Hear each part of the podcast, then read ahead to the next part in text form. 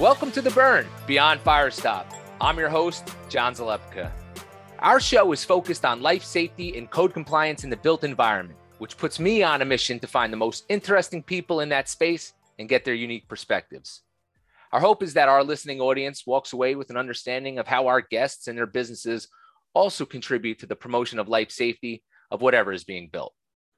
Our show is brought to you by Specified Technologies, also known as STI Firestop. And since 1990, STI has been a leading global provider of innovative fire protection that helps stop the spread of smoke, fire, and hot gases. And our guest today knows a thing or two about fire prevention. He's an independent consultant and chief fire strategist specializing in innovative fire protection solutions for emerging technologies. And I'm sure he'll tell us all about that. He has more than 15 years of experience in fire protection, life safety, and code compliance. And with that, Aaron Johnson, welcome to the burn. Awesome. Thanks, man. I'm glad we could finally connect. And I, uh, I'm a fan of your show. So thanks for having me on. Oh, I appreciate you saying that. And as you know, if you're a fan of the show, I always like to start on a personal note rather than jumping into the whole business of things. And that's why I want to take you back all the way to Hobe Sound Bible College. I see for a time there you were studying uh, ministerial studies. And does that mean that you were originally considering a career as a pastor? Yeah. So that was kind of the family business. So um, my dad was a preacher and I felt like that's what I should do. And I, I actually preached my first sermon in front of the whole church when I was in sixth grade. So wow. I've been speaking in front of people ever since then. But yeah, that was my original path. And I did that for, I uh, went to school for that for a year and a half. Then uh, decided I wanted to I figured I could always do that. I could always sh- share the word or be involved in church work. Um, but I also wanted something that could make me a little bit of money. Understandable. Um, so I, am guessing you're still active in the church as you know, I, I, creep around on people's LinkedIn profiles and I saw that you you've done some coaching actually with Upward Sports and I had to check them out also. Love Google. And it says that their mission is to promote the discovery of Jesus through sports. And I, I just thought that was a pretty awesome mission. And if you don't mind, just tell me a little bit about that organization, maybe your involvement. Yeah, so I've been ever since I've since my dad was a preacher, I was always been I've always been involved in the church operations and functions and volunteering. If something needed to be done, my dad was quick to sign me up to do it. So um, I've kind of served in all different areas, especially with youth ministry and kids. So um, when my own uh, my wife when I met my wife, she had a five year old, and so um, I got involved with Upwards through that through his school. Um, he was playing basketball, so I started coaching and doing that. And it's a, it's a really good program. Um, it teaches you know kids have uh, character traits, right? Not just about winning, but it's also about having a good attitude and how to treat people with respect and and with fairness. Um, and then we also obviously we would do a little devotional and talk about God and the Bible, those kind of things. Um, so it's a really good program. Uh, and then he kind of aged out of that program. So I've I've been out of that maybe for a couple years now um, from the coaching. Um, but I've served there. I serve um, and currently I serve with an organization called Our Community Table. And what we do is we feed about 1,500 people every Saturday in our community. So we have these big smokers and um, it's a lot of fun. We smoke all different, we have five or six different recipes we use, and then we go out and distribute the food. So that's really my main um, primary serving opportunity that I'm involved with now, but always, always looking for serving opportunities and always being involved. Awesome. I mean, that's, uh, that's incredible, especially giving back, volunteering. And I suppose it's only natural that one of your first jobs was being an EMT to help people and serve them on a, on a daily basis. Is is that what sort of led you into that, or what what made you become an EMT in the first place? Yeah, so my ultimate goal was to get into the fire service and work work in the fire department, and um, that was the first step. Was you had to become an EMT. So I kind of uh-huh. just started just because of that reason. But um, I went to school for that and and did that job for a couple years, and um, and enjoyed that. Then I took the next step to get into the fire service.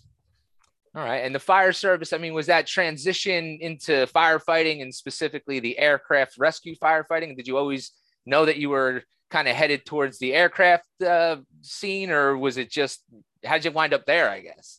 So I started. I just started going to. I went to fire school. Didn't really know anything about it.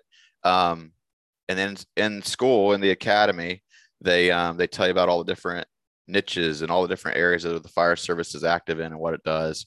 And so from that time, I learned about aircraft rescue, firefighting, or crash rescue, and I learned about uh, fire prevention. So I knew from the academy that I wanted to be involved in both of those areas and both those aspects of the fire service. And so when you, I came out of school and in the state of Florida where I live, um, you have to pay your own way through EMT, pay your way through fire school. Then you have to apply to jobs. In some other states, it's different where the, they'll hire you first and put you through school. But in Florida, um, it's all on you, and then you go apply to get a job. So it took about um, a year, year and a half to get hired anywhere. I applied at all different departments, and um, my, the first department that did hire me was an aircraft rescue department in South Florida. I worked for Sikorsky Aircraft there that builds the Black Hawk helicopter. If you've ever seen Black Hawk Down or the, if you've ever seen Mr. Deeds, I like Mr. Deeds um, when he's singing in the airplane, Major Tom, and the and the, he's in that helicopter that's a 92, and that's also a Sikorsky helicopter. So that was my first department to go to work for. So I did that, and while I was doing that, I um, I got certified and took the training I needed to do to get into fire prevention, become a fire inspector. And then, um, so I left Sikorsky to become a municipal fire inspector for uh, uh, a local municipality where I live. I did that for five years. And then my chief at Sikorsky called me back and said, Hey, we're looking to start a, uh, a structured fire prevention program, which you to come back and be our fire marshal and run that program. So um, I did that for uh, eight years. So that about that same time you started a consulting practice as well, or was that part of that? And uh, was that initially consulting on aircraft rescue, or, or was it more commercial construction? I guess with the municipal fire inspector uh, experience that you had there. Yeah. So when I was um, working as a municipal fire inspector, I also started um, blogging. Blogging was kind of new at the time. Um, but I would be doing a plant review or out on inspection. I would have a question. I'd go and try to find it, look up the answer. And I got to thinking that if I had this question, I'm sure there's somebody else probably had the same question too. So I just said, oh, I'll start a little blog and I'll put this out there. Mm-hmm. So I ran that blog for 10, 11 years. Um, but from that, I got contacted by some people to do some consulting with them. The consulting primarily was related to fire code compliance, um, fire code compliance in the built environment, fire stopping, um, which you're familiar with, of course. Mm-hmm. And um, so I got started that way. So I did that on the side for that was like my first job into it, and I continued doing that for ten years until I was able to transition to that full time. Awesome. So I guess having that experience in both aviation and commercial construction, what what are some of the big differences that you see in terms of fire prevention, I guess, or one or two of the biggest differences? Well, I I actually wrote an article or a, LinkedIn post a few weeks ago. Right. On, we'll have to get a link in in the show notes. Then. Send it over to me. We'll, yeah, we'll I will. There. And it's all about training. I think the biggest difference maybe might not be in the materials methods, but it's in the the fire prevention approaches that you take. Right. Um, so if I become a, a, certified fire inspector for a municipality, there's a whole host of things that I have to look at, look for, and be aware of. Right. I could be anywhere from a a residential to a, a, hospital to a school to also having responsibilities for an airport or a hangar or something like that but in aviation when you're specific to the aviation market they, they have their own concerns their own um, risks that you might not see in the community. So my article i wrote about which i was getting to was about is it time for specialized training for people that are in that aviation field because of that right? There's different different risks different hazards that have to be addressed and looked at and you're in different codes mostly you know? You, you may never have to as a municipal inspector you may never have to look at the at 415 or 409 or um, the guide for aircraft rescue firefighting you don't have to look at any of those maybe um, so when you get into aviation those are all the codes that you're in that you might not be used to so i think that is the biggest challenge is just the different level of training that you might have to have and the different things you need to know specific to aviation and aircraft. I mean, you clearly have a passion for for the aviation thing. I mean, it, it looks like that you've been involved in multiple organizations and getting involved on on committees and the ICC and the NFPA and the ARFF working group and things like that. Can you talk about some of your committee work and and why do you stay involved? So I like to say, if you want to change the world, you might have to change a code or standard first. and I've always preached that wherever I've worked, whatever I've done, I've always preached being involved in the codes and standards process because that's where everything happens. If you're a firefighter and you're pulling hose to a fire, you're doing that based on what somebody else already said. This is how we should do that, right? You're following someone else's guidance on how to do that. Um, if you're an inspector and you're enforcing one of those codes, well, you're enforcing what somebody else wrote and came up with. And so it's much, it's a bigger deal to be involved in that and making that code, writing that requirement. Um, you get to lay that out what's right for your community well you get to have a voice and put that in to say hey this is this doesn't work for us and here's what does work for us so i always preach being involved in the codes and standards process.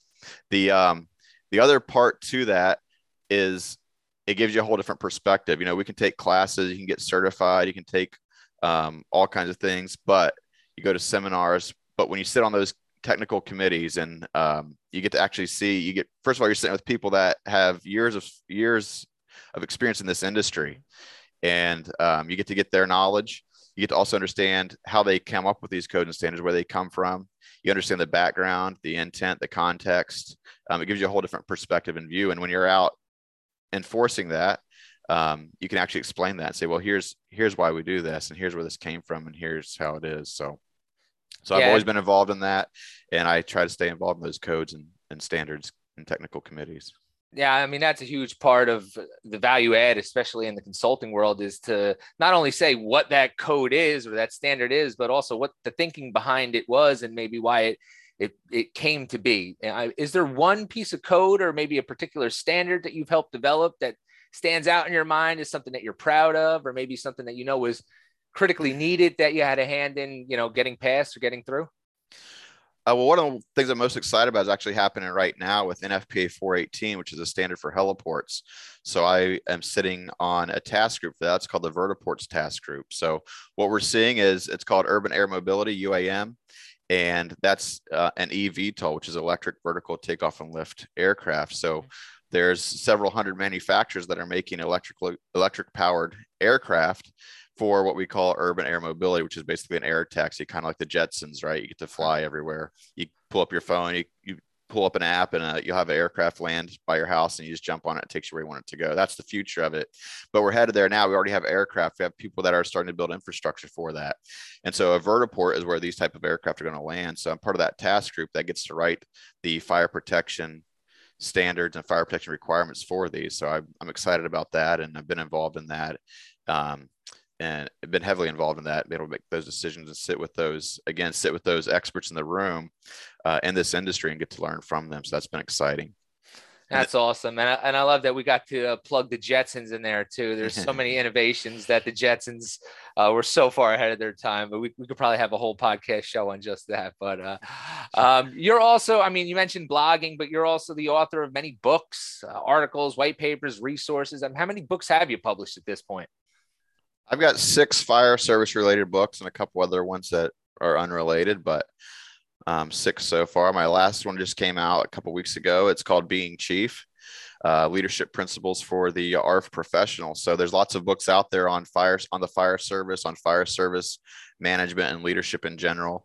But there's no books or materials out there directly directed toward the aircraft rescue firefighting profession and how to lead those departments with their challenges. And so what I did to write that book is I interviewed almost 40 different chiefs and leaders in the aircraft rescue firefighting industry. And so i was able to take their their replies and their wisdom and their um, their insights and kind of compile them into this book.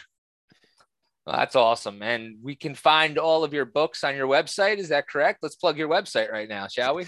Yeah it's at aaronj.org aaronj.org awesome yeah. and you know it, it was a it was actually a certain LinkedIn post that caught my eye that made me reach out to you. I know we we had talked about doing this show quite a while back, but it was that big I quit thing. And, you know, I, I definitely say that it made me stop scrolling.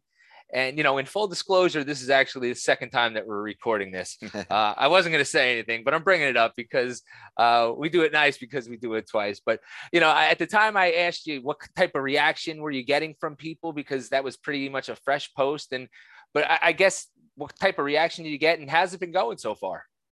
Yeah, it's been going good. I got a good reaction. I got a lot of people read that post and viewed it. And like I said, you know, I love the fire service. It's been great for me and my family, but um, that consulting kind of went from my side gig to to my full-time thing. I had people coming to me and um, the work was there and people wanted me to help them out. And that's what I wanted to do. So, um, but it's been good. The reaction has been good. Um, I think I was most surprised uh, pleasantly about the support of the industry. It's not uh, cutthroat, you know, it's not like other consultants were out there, you know, we're not trying to steal each other's stuff or put each other down. Other consultants in the space reached out, said, Hey, here, here's some advice. What do you need? Let me know. How can I help you? So That's awesome. So I'm, I guess now full time consulting. What's your focus? I, I mean, is it going to be aviation? What's your sweet spot? Who's your, who's your ideal client? If I was your ideal client, what would you say to them right now? So I focus on the spot right um, I'd say I focus on innovative uh, fire protection technology fire protection solutions for emerging technologies, right? Um, and so what I mean by that is, for example, the eVTOL, the UAM space, right? Well, that's something that needs fire protection. That's a, an emerging technology. It's going to need fire protection solutions. Um, so that's one part of it. The other part would be, um, let's say you have a, a traditional fires fire protection product, but you're going to use it in an innovative way. So you might have the best, you might have the best idea, the best fire protection method out there but if it's not in the codes or standards or accepted then you're not going to be able to implement it so i help help people to be able to do that whether that's through um, writing and drafting and creating a code and standard whether it's raising awareness to the solution that you have or whether it's working working with an ahj or an architect um, or even having to go through the performance based design process so i kind of help people navigate that um, so that so that their solution can be implemented I mean, I love how you focus not only on you know the benefits and the value that you bring to the people that are, you know, that you're helping consulting, but but also the industry as a whole. Because another one of your uh, recent LinkedIn posts about the aviation fire prevention credentialing program. I know that in the fire stopping world, we don't have that universally recognized uh, contractor program or things like that. And you know, I just I wonder how's the support for that going, or is it still a little bit in it, it's in infancy? yeah, so I wrote that post just to kind of see if it was just my own crazy idea or if other people were on the same page. Because I have a lot of crazy ideas, so I like to put them out there, see see if it's just me, if there's other crazy people. But turned out there's a lot of people that agreed with that. That said, yeah, it is time for that uh, industry-wide credentialing type of process. So um, I, I that part of that post was a draft outline of what that program could look like. So I've gotten some feedback on that, and that's a good idea. So now it's like, where do we go from here, right? Um, and so that's probably what I'll think through in 2022 is just thinking through putting that program together and what does that look like. So that's great. I mean, I, so you obviously see a lot of value in posting on platforms like LinkedIn. Not even, I mean, you see a lot of people that are self-serving and promoting themselves, but I mean, you're you're clearly adding value and doing research to see what's what is the industry wants. So, I mean, that's awesome. I commend you for that. Uh, is there anything else that you want to promote to inform us about your services, new products, training, any any live presentations that you're giving? I mean, I, I love that we're we're finally getting back out there. No, I first of all I wanted to say thank you for what you do. I mean, you always put out great great information. You have great guests. So thank you for all that you're doing. Um, yeah, I'm definitely looking forward to 2022 and getting back out into some to some conferences and things like that. So I've um, the only thing I've confirmed for speaking is at NAFED, at the NAFED conferences, which is the National Association for Fire Equipment Distributors. So those are in March, April, and May. Um, I'll be speaking at all of those, and uh, I'll be speaking on um, affecting change through codes and standards. So um, something again, something I'm passionate about and get to share. So I'll be doing that. Um, no, I, I'm just you know I'm here. I'm available to help people. Whatever you need, if anyone can feel free to reach out to me. I I'm I'm just here to help. That's what I kind of got into the industry, and that's why I'm still still carrying with me. Awesome. Well, I really appreciate the time, Aaron. It was great getting to know you again. and uh, I want to thank everyone else out there taking the time to listen. We know that there's a lot of podcasts, and you've chosen to listen to ours, so we appreciate it. And make sure to check out the show notes. We'll get some of those links in there for you about some of the things that we talked about today. And finally, if you enjoyed this episode or the show in general, we'd love some support. So do whatever you do, leave a rating, write a review, share it on social media. Any help we greatly appreciate. And to catch the latest and greatest from STI, please check out our website at www.stifirestop.com. And until next time, this is The Burn.